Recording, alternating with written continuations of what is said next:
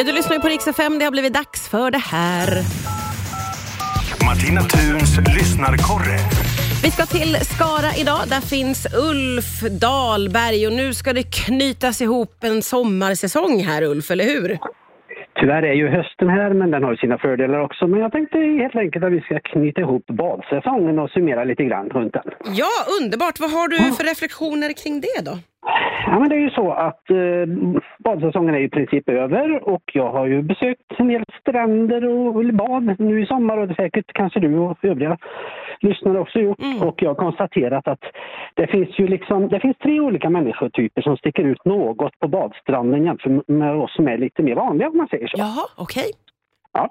Och egentligen, jag ska förklara lite grann vad det är för människor. Och det första brukar jag kalla det är ju den här komaklanen. Alltså, de kommer till stranden, ofta ensamma.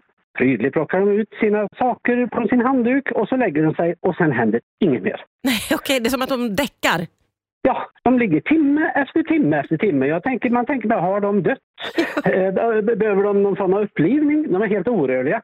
Man vet ju liksom inte om personer liksom är där för att bada eller om de kommer att bada. För man hinner ju själv åka därifrån innan de hinner röra sig.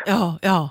Ja, så rent teoretiskt skulle de kunna ligga på Ica Maxis parkering, för de varken tittar eller rör sig, men de ligger ju där i alla fall. Och det är en typ av människa. Verkligen, ja. Nästa är ju det här mat- och musikgänget.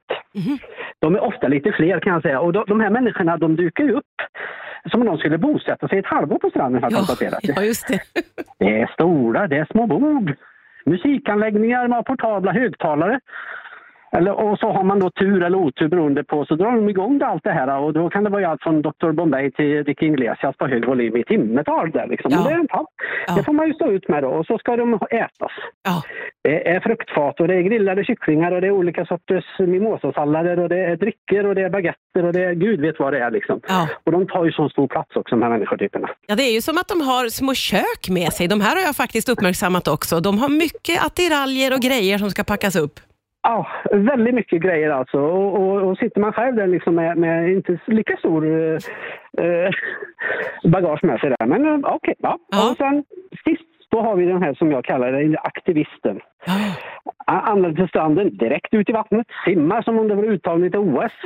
Men människorna liksom, har de med sig någon likasinnade, då är det liksom bollsport, och då pratar vi liksom inte om kasta gris eller sånt där, utan då swishar det mellan badgästerna här.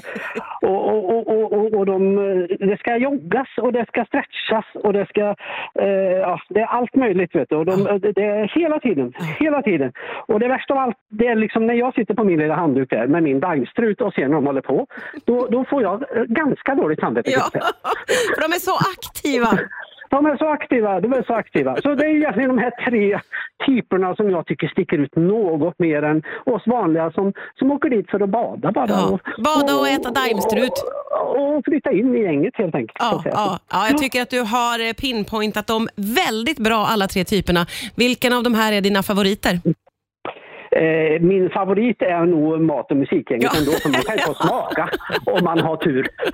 Man kan ju ändå få smaka, och så har man tur så spelar de, har de ju på Riks-FM i radion. Ja, eller hur? Ja, mycket bra. Vi känner igen oss precis som vanligt. Tack snälla för idag, Ulf Dahlberg. Vi hörs snart igen. Ha det gott, hej.